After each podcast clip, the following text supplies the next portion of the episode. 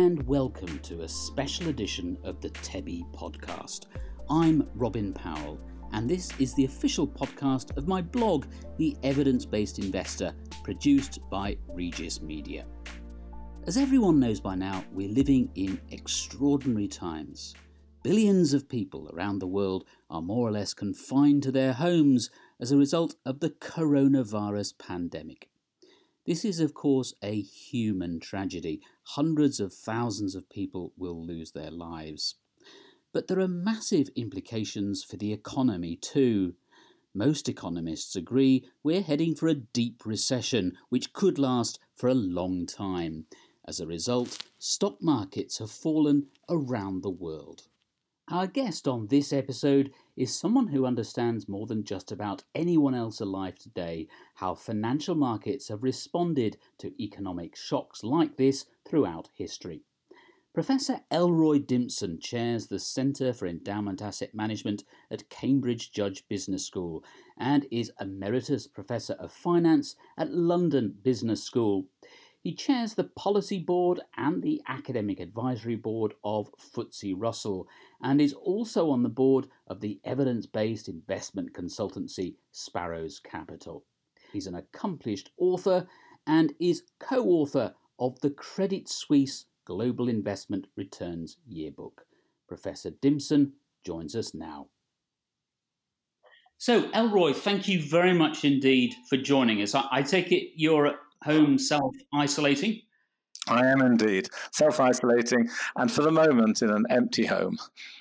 Right, okay.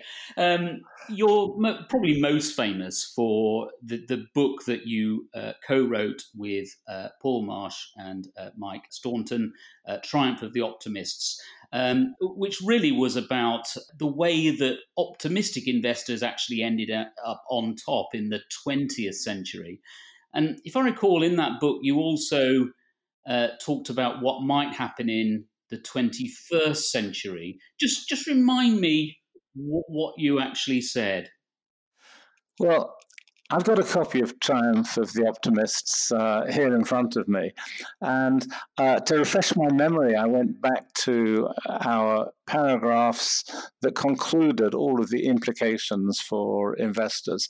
And I'd like to read one out to you because we hadn't looked at it for a while, and Paul Marsh and Mike Staunton and I reminded ourselves just recently uh, about how we concluded. Uh, and uh, here, here's the paragraph. Uh, we concluded that because business itself is risky, and because the years ahead will bring new forms of disorder and volatility, uh, instead of, or perhaps in addition to the disruptions of the past, the new century may herald continuing international terrorism, new diseases, threats of large scale litigation and corporate liability, environmental disasters, and new pestilences as yet beyond our expectations. The counterparts, we wrote, of the world wars and the Cold War of the 20th century may be new wars on terror wars on drugs, called from wars, and wars against the forces of nature. The higher the rating at which shares are bought and sold, the more volatile will be stock prices, and the more sensitive they will be to these new threats. So viruses and, and, and uh, plagues were on our mind as this century began. It, Exactly. Well, well, we certainly have a, a, a pestilence, a new pestilence to talk about uh, now. Um, you, have seen a number of crashes and corrections d- during your career. Um, I mean, h- how does the turmoil of the last few weeks compare with the others? Well, I think part of it is that looking back a relatively short period, the way in which it's advanced has been quite shocking. Um, and the lapse from when we first knew about this until the uh, effects of the virus were global was long enough to do more than was done in most countries. Uh, and yet things moved relatively fast. So um, uh, I, I, find in health terms the out- outcomes are quite shocking, and yet uh, there are plenty of precedents in history which were pretty dreadful. And uh, mm. we're in one of those now, and it's by no means the most dreadful in history. Well, that's certainly reassuring to hear. Um, fears about the spread of coronavirus have clearly played a major part in, in, in recent volatility. But but there's there's usually more than one issue involved, isn't there? And what other factors do you think have been at play this time? Well, I think it's the uh, increased connectedness of stock markets. Um, hmm. so let me give you two parallels. Each parallel cost something like 50 million lives. Um, I'm a professor at Cambridge University, as you'll remember, and my college is Gonville and Caius. Gonville and Caius came into existence in the 1300s. And within a few months of the foundation of the college, the Black Death arrived in Britain. Mm-hmm. Uh, Black Death progressed in a plague like way, cost about 50 million lives around the world, uh, and took about two years from arrival uh, in Britain uh, till it moved on to uh, other countries. And then you'll excuse me if I use a time scale which is rather Cambridge like. Uh, and then, somewhat more recently, not half a millennium, but just a century ago, we had the post World War One uh, pandemic of the influenza, which also cost about 50 million lives. 50 million lives were a uh, smaller proportion than the deaths that are estimated from the Black Death, uh, because the, the world had more people living in it then. Mm. Um, and that again took uh, uh, at least a period of quite a large number of months to have its impact in each region that it reached, whether we're talking about uh, the United States uh, or Britain or other mm. locations. So uh, there have been some dreadful times before. Um, so far as we can tell, coronavirus is far from being uh, one of the most deadly viruses but it's international travel uh, and factors like that which have enabled it to spread with remarkable rapidity. And stock markets have been uh, quite correctly spooked by this. Mm. You mentioned the flu epidemic that followed the First World War. Um, and I suppose what's quite encouraging um, is the fact that, you know, if you'd been an investor in 1914, say, um, things would have looked pretty grim when the World War started and, and got pr- progressively more grim. And then you had the, the this, this flu, which killed more people than, than the war itself. And then after that, you had a recession. And yet, if you were patient and diversified, the, the, the 20s were actually quite rewarding to, to, to, to long term investors. Well, I think you're right. Um, of course, when we talk in investment terms, we're measuring things uh, in, in pounds and dollars and uh, uh, marks and so forth. Uh, and that's fearfully important, but not the most important issue. So, uh, if you were dead, you were not there to spend the uh, wealth that you might otherwise have accumulated. and that's been one of the issues that has influenced the story as we've gone through financial market history. So, um, I don't want to, to overrate the importance of investing, but there is a natural advantage that accrues to investors who have a long time scale. So, mm. going back to my example of an Oxbridge college, uh, where if you ask what's the time scale for looking after our endowment, the investment committee may say, well, it's uh, as long as I'm around, or 50 years, or uh, let's start at since the beginning of the college, 500 years. If those are your timescales, there are things that you can do which you can't do if you need your money urgently. And so I think uh, you'll probably want to go back to what investors should be thinking about going forward. And the person who had their money in the stock market because they were planning on um, a celebration, a home extension or whatever, in a few years' mm. time, they don't have the luxury of catching up. Uh, those whose wealth is there for the long term can benefit from what's sometimes called diversification over time.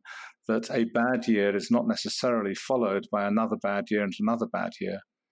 So there are big differences between the experiences of different individuals and the, the narrative that underlies financial market history, the stories, as it were, um, can be very important. And the impact on different sorts of inv- individuals and institutions can be very different. Now, um, going back to to uh, viruses in in history, I, I don't know whether you saw the S and P Dow Jones indices uh, when this whole thing started, sort of mid to late uh, February. Um, uh, they produced a chart showing you know 12 major viruses over the last 40 years and in all but one of those cases the S&P 500 was actually higher 6 months after the the original kind of fears broke out if you like um, I mean obviously not not all information is is useful information but but that's quite a telling statistic it's telling. I think it helps us to, to, to convey a story. But the number of independent observations there, since they overlap, is limited. And so we've got to be a little bit cautious about that. But I think the story which it does illustrate is this that when we're going through the good times, and the economy is prospering and we're getting wealthier and we project growth in cash flows and profits going forward, then the world typically looks rather safe. Uh, when it's safe, the risk premium that investors demand is smaller. And when we move from that to a position in which growth is threatened, but risks also look larger, then the prospective cash flows that we can anticipate in future years get slimmer, may even get to be negative in real terms. Uh, and yet risks look larger. And so you have a double whammy. The economic position of the corporate sector looks worse, and the rate at which you discount future cash flows gets to be more penal, more harsh. And I think that's why you see these bounce backs. Uh, if you buy at the bottom, you are likely to perform well. But the problem is, we never quite know when the bottom hit us. And lots of us have been caught out by the coronavirus. Uh, in my own case, and I can't be alone, um, we saw the falls. Uh, and my wife and I thought, well, now's the time to stick our money into our annual ISA. we put it in there uh, and congratulated ourselves on paying substantially less than we would have done a week or two earlier.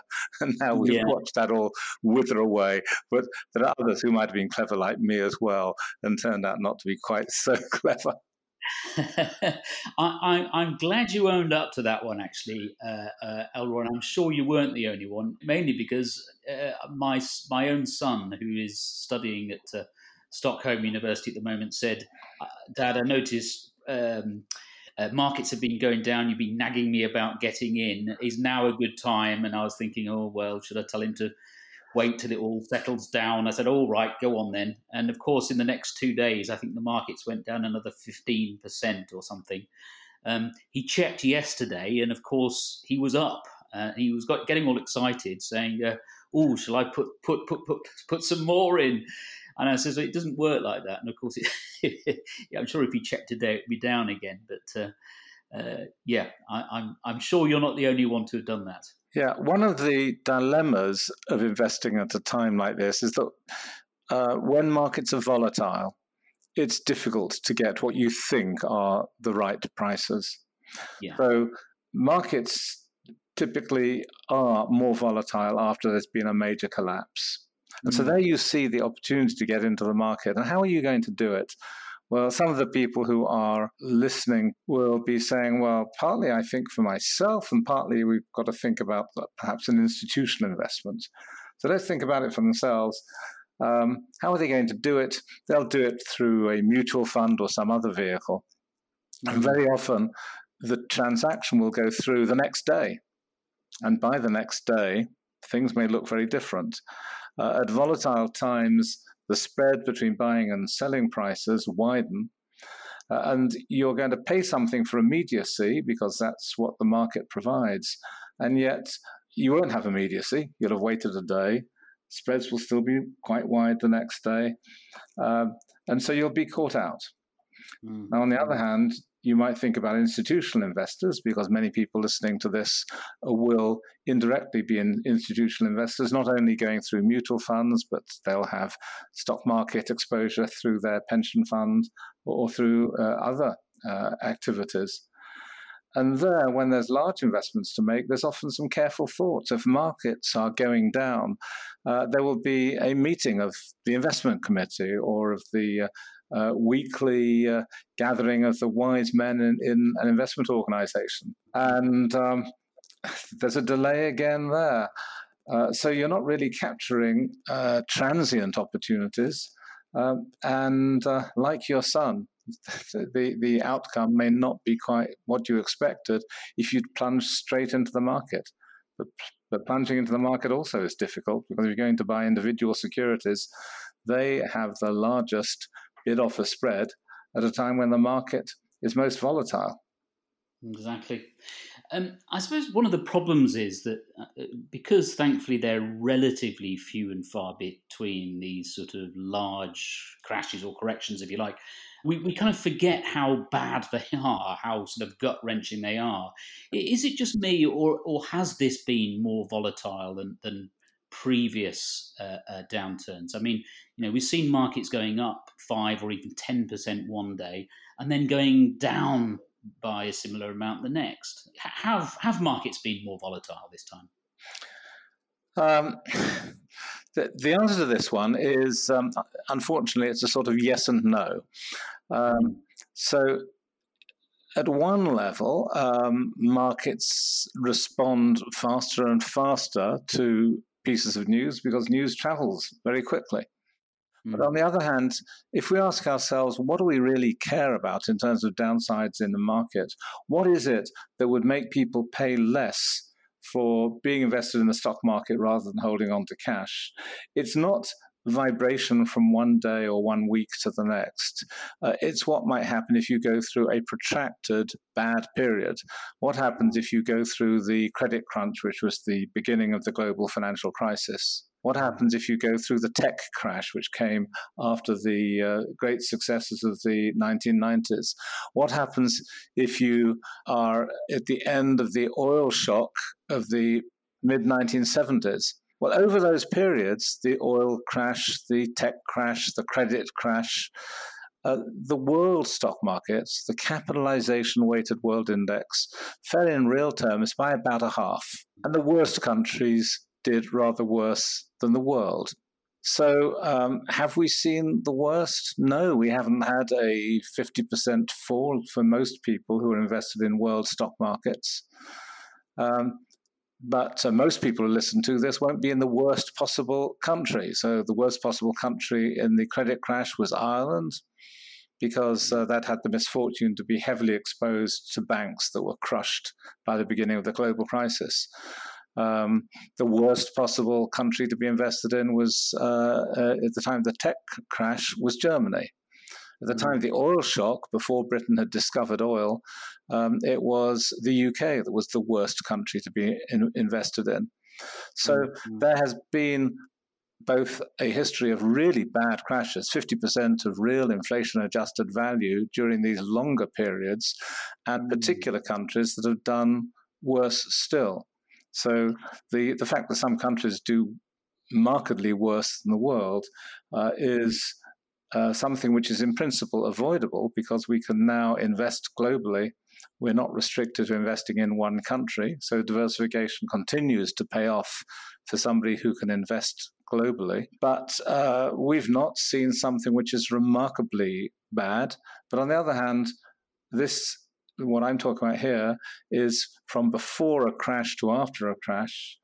And we don't know whether we're at the end of a crash. So we may just be in, in the middle of a journey, or we may be confronting buying opportunities, and we may be at the end of the crash and there's going to be a recovery.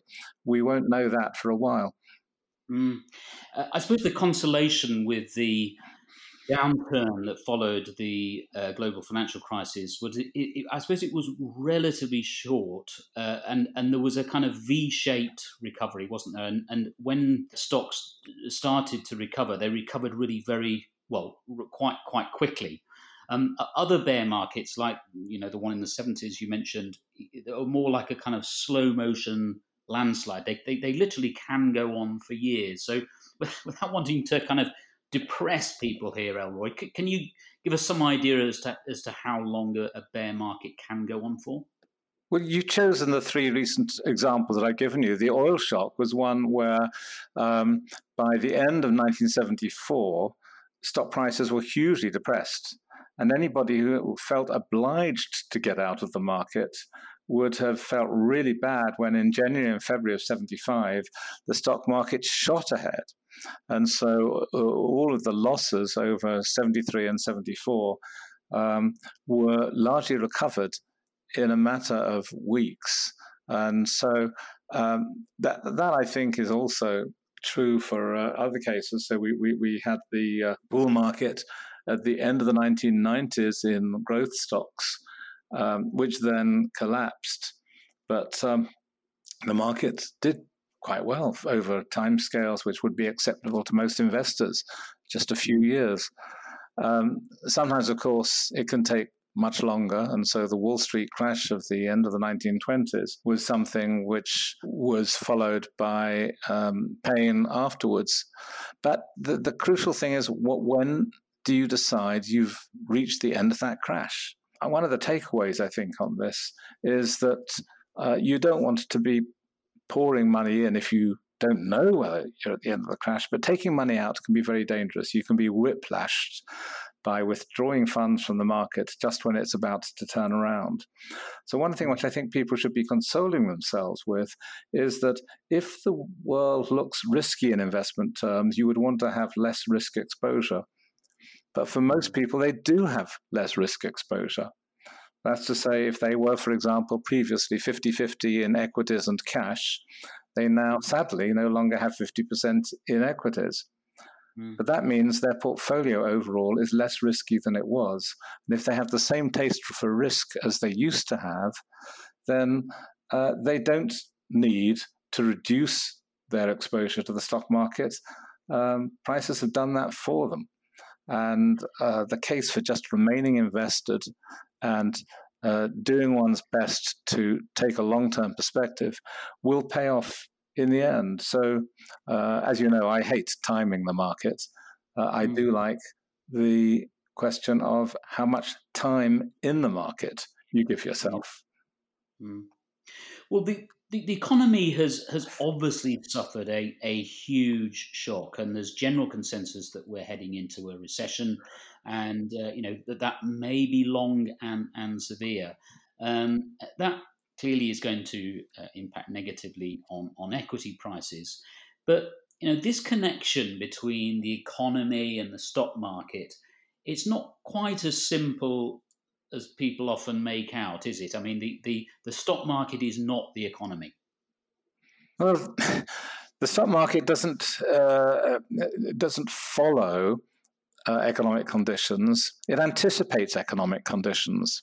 So if you tell me that um, there is going to be a recession at some point in the future, what I'd say to you is that does not indicate that stock market investment is going to be unattractive uh, what I'd say to you is the stock market has probably anticipated it. I'm not talking about this week or this month, I'm talking in general. So if the stock market has anticipated these collapses, unless you have a crystal ball, unless you can accurately foretell the future, it's too late once we know that uh, the economy is in a bad way. And it's time for people to think not about changing their exposure to the equity market, it's time for them to think about what they do for their new circumstances.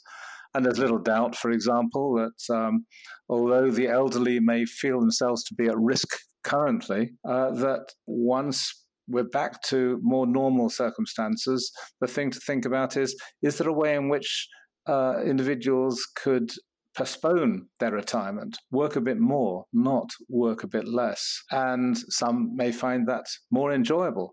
What many mm. people who I know are discovering is that there's more that they can do from home. Uh, and when mm. there's more that you can do from home, that does suggest that there's uh, other sorts of opportunities that people will need to think about.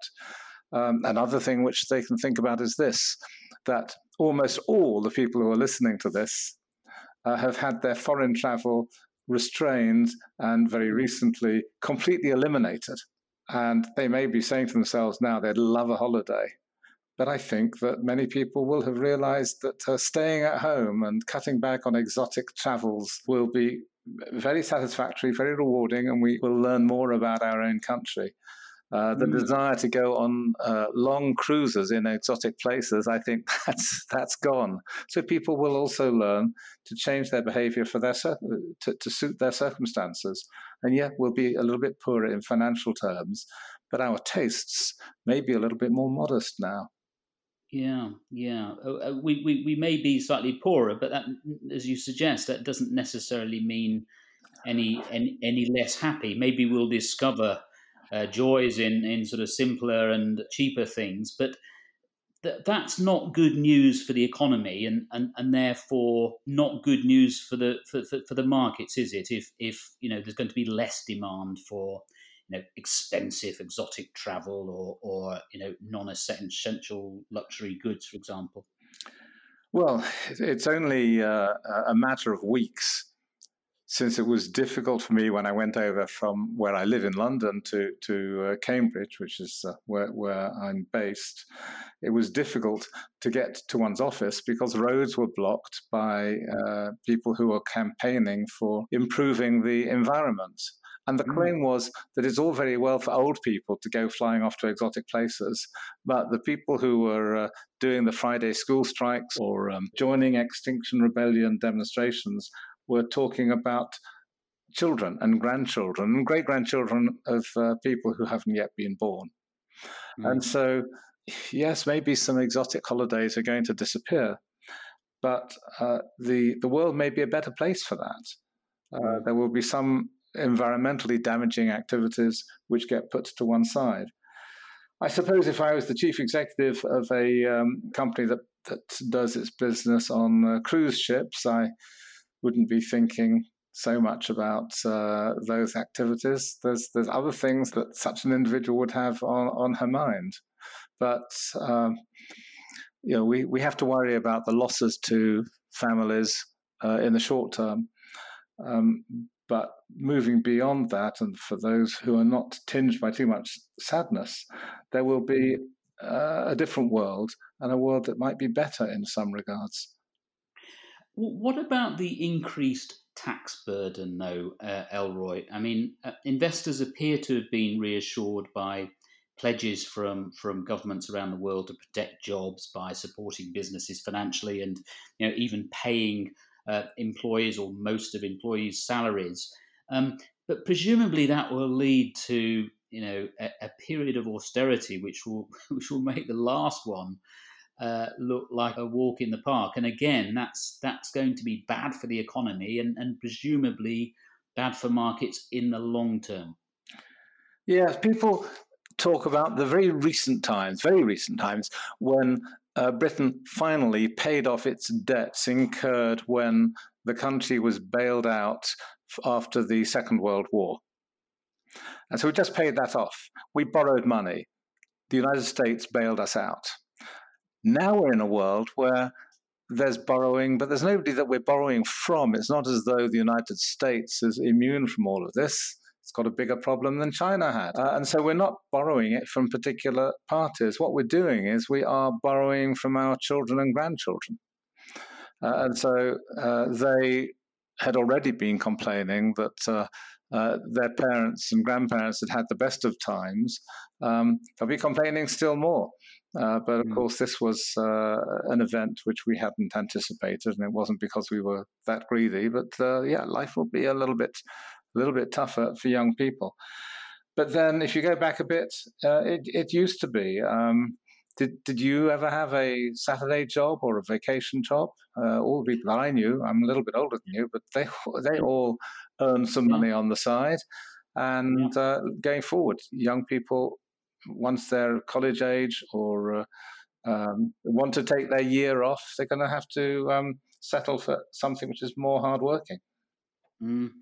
We we mentioned your uh, book Triumph of the Optimists at, at, the start, and and probably the the most important takeaway from that for, for those who haven't uh, read it is you know the importance of diversification um, and, and, the fact that you know if you are diversified, you know generally speaking, in the past, um, re- investors have been rewarded for for being patient. But you know, has has diversification actually worked in the last few weeks? I mean, after all, we've seen some some bonds falling, you know, at the same time as stocks. I mean, what what's going on there? Well, that's one part of the story. I mean, there, there are times when uh, uh, bonds and equities move together, and times when they move in different directions. We had thought, if you go back uh, a couple of decades, I think we had thought that if interest rates go up, not only would bonds decline in value, um, but that equities would decline in value since equities are a claim on future cash flows and you'd be discounting them at a larger rate. And then we moved into a period at which uh, the correlations between equities and bonds became rather different um, and have wandered around over time. Uh, so part of this is, of course, affected by the extent to which bonds come into existence from uh, QE and uh, other central bank initiatives. Uh, I think I should go back to the fundamental aspects of your question on diversification and just run through the different elements of diversification. Uh, but I'll tell you what we're going to, where I'm going to end up, and that is that it is still a very important free lunch. Yeah, our historical perspective goes back to the uh, end of the 19th century. And if you go back to that time when people were buying equities, they would have chosen particular companies. And they probably would have been companies in their own country, and not infrequently companies which are near to them. People living in the Midlands of the United Kingdom are often being overweighted with uh, companies from yeah. the locality. Yeah, as we went through the last century, we had the emergence of mutual funds. Uh, and so there were two things that happened. As we progressed, first of all, there were more types of companies on the stock market, so you could diversify anyway. And secondly, mutual funds could do the job for you at a moderate cost. Uh, and then once we uh, moved beyond that into the uh, later part of the last century, there was the opportunity for people to invest internationally, something which hadn't been possible in the middle of the 20th century. Uh, and nowadays that can be done across the world.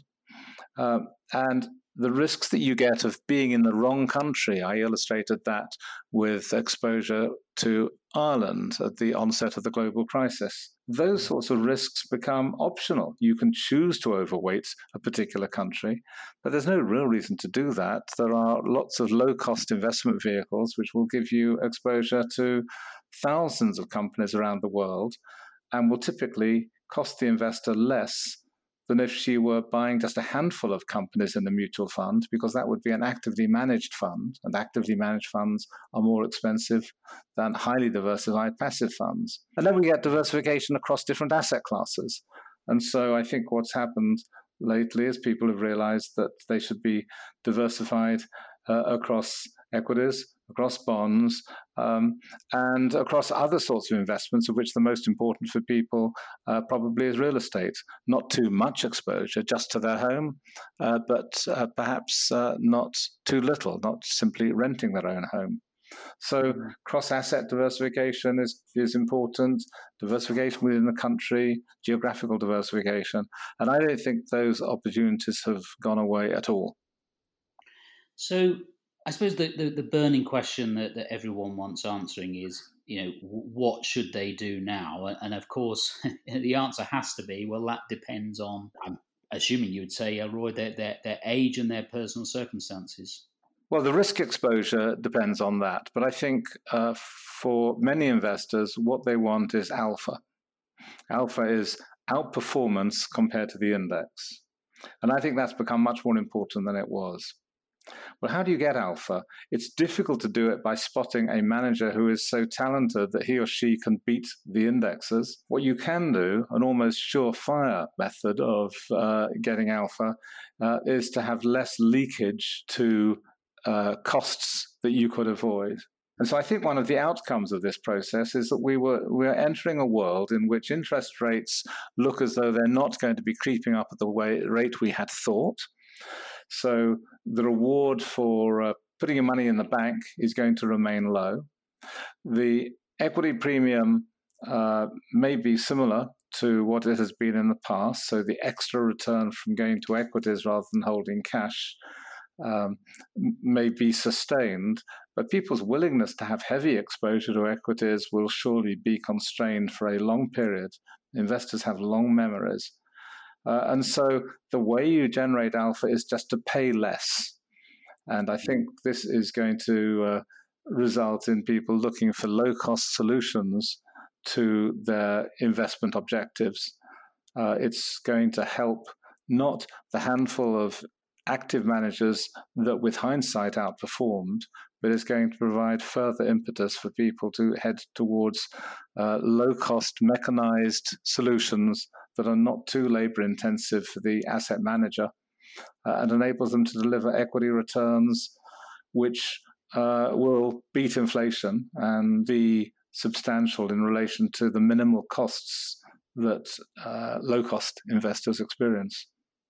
But of course, as you know, at, at times like this, um, you know, fear sells. I, think is a, is quite a, a well known expression on, on, Wall Street, and there are lots of active funds out there claiming that you know you're better off in an active fund when markets are going down because at least in theory an active manager can protect you from from the worst of any future falls but as you and I know, uh, it, it doesn't usually work like that, does it? Well, protecting you from falls requires um, three things. One is for the costs, which I've already mentioned, not to be excessive. So let's put that to one side. Uh, and then it requires one to identify before the event uh, what kind of stocks to be buying. But I think what is also being sold is a capacity to determine when uh, one should be getting out of the equity market and going liquid. And uh, clearly, if you can tell when you ought to be getting out, that's uh, that would have been a really good thing. Uh, what people will have to look at is whether, um, having uh, got a very handy set of observations, a laboratory, if you like, uh, whether there's much evidence that professional investment managers saw this coming and got out. I have no doubt that a few did, but um, I'd be quite surprised if you found that uh, there were uh, many managers who, for example, um, halved their equity exposure uh, in January and February as they could see what the dangers were. Uh, I, I do remember flying into London at the time of the October 87 crash. Uh, so I was coming in from Geneva, and it was uh, quite surreal because looking out of the window from the plane, uh, what one saw was the trees everywhere having been blown over by the storm, which coincided with the uh, collapse of the stock market.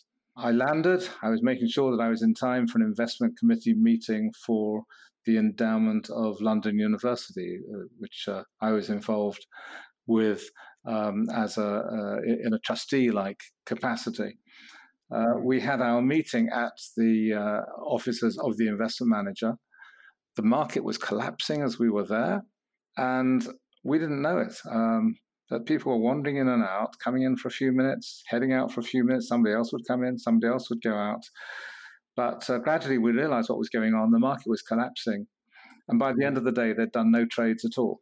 It's very, very difficult. You know, you can see what's happening. You know that it, you, you, if you take a move, it could go wrong. Uh, and that was a quite commonplace experience. I just happened to uh, to, to, to see that at first hand. Um, it's very difficult to say, well, I'll take a price for selling out. It's much worse than I could have had half an hour ago, and you see prices are continuing to fall. Uh, so uh, it's tough, and I I uh, I think market timing on behalf of the investor is something which you really don't want them to do. Uh, they'll be no better than, than the amateur investor. And um, it's what you want is uh, um, an investment house that will buy for the long term and uh, stick with their judgments. A passive investor will buy for the long term, buying lots of everything. An active investor who just believes in particular sorts of themes will have certain sorts of tilts, and that may hmm. be more satisfactory than um, looking to them to anticipate a stock market collapse before it's upon them.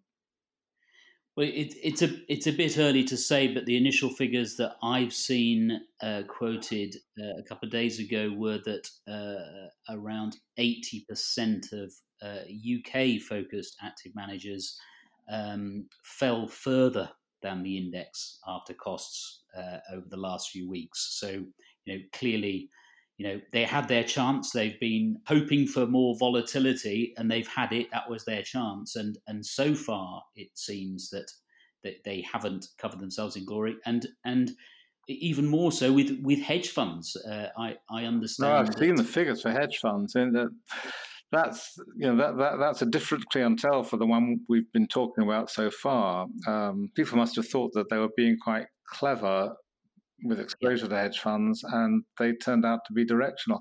But then trading desks also are ones where uh, traders and de- dealers ought, in principle, to be balancing their exposure to the market. But when the market's very volatile, you can be caught out by being long, that is, having positive exposure to the market as it falls, or the other way around, mm-hmm. being short and it goes up.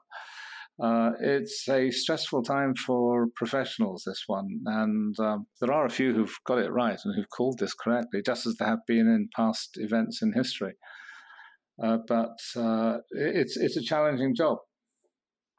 So, j- just one final question for, for, for investors with, say, at least 10 years until retirement. Um, and for those who you know don't believe that the, the that the end of the world is nigh, uh, you would suggest, I, I, assume, a thoroughly diversified portfolio, uh, including different asset classes, um, but making particular use of of, of low cost index funds. And just keeping it simple and and holding for the long term. Is is that right? Well, I think that's right. The people who say that they're looking ten years ahead, maybe people who have the good fortune to have sufficient wealth that they don't expect uh, that they will have spent all of their money either in ten years or at the end of their lives. So they may have a bequest motive. They may want to leave money, perhaps to children, perhaps to something else, charities or whatever. Um, and those children, those charities, and so forth, will themselves have a longer term perspective. So hmm. um, I don't think 10 years is enough because certainly over 10 years, the stock market isn't a sure thing. Mm. But um, uh, if a proportion, even a substantial proportion, is at risk, then uh, I think as long as the individual has the sort of savings to anticipate that they will hold on to this for a mm. position that's uh, significantly into double digit years, then they can afford to take much more risk. Somebody who's thinking only five years ahead, and remember that's often at the bottom of a mutual fund advert that you should have yeah. a five year horizon, um, yeah. that may hurt just too much. Mm. And, and and drip feed money into the markets every every month, you would say? Well, I think so, but I think the rate at which people feel comfortable with drip feeding now um, will be smaller because uh, they're, they're going to have a smaller income from their savings that, that is coming in. So, uh, to the extent that there's spare money for those who are not uh, caught out by uh, uh, issues to do with employment or the business that they run, yes.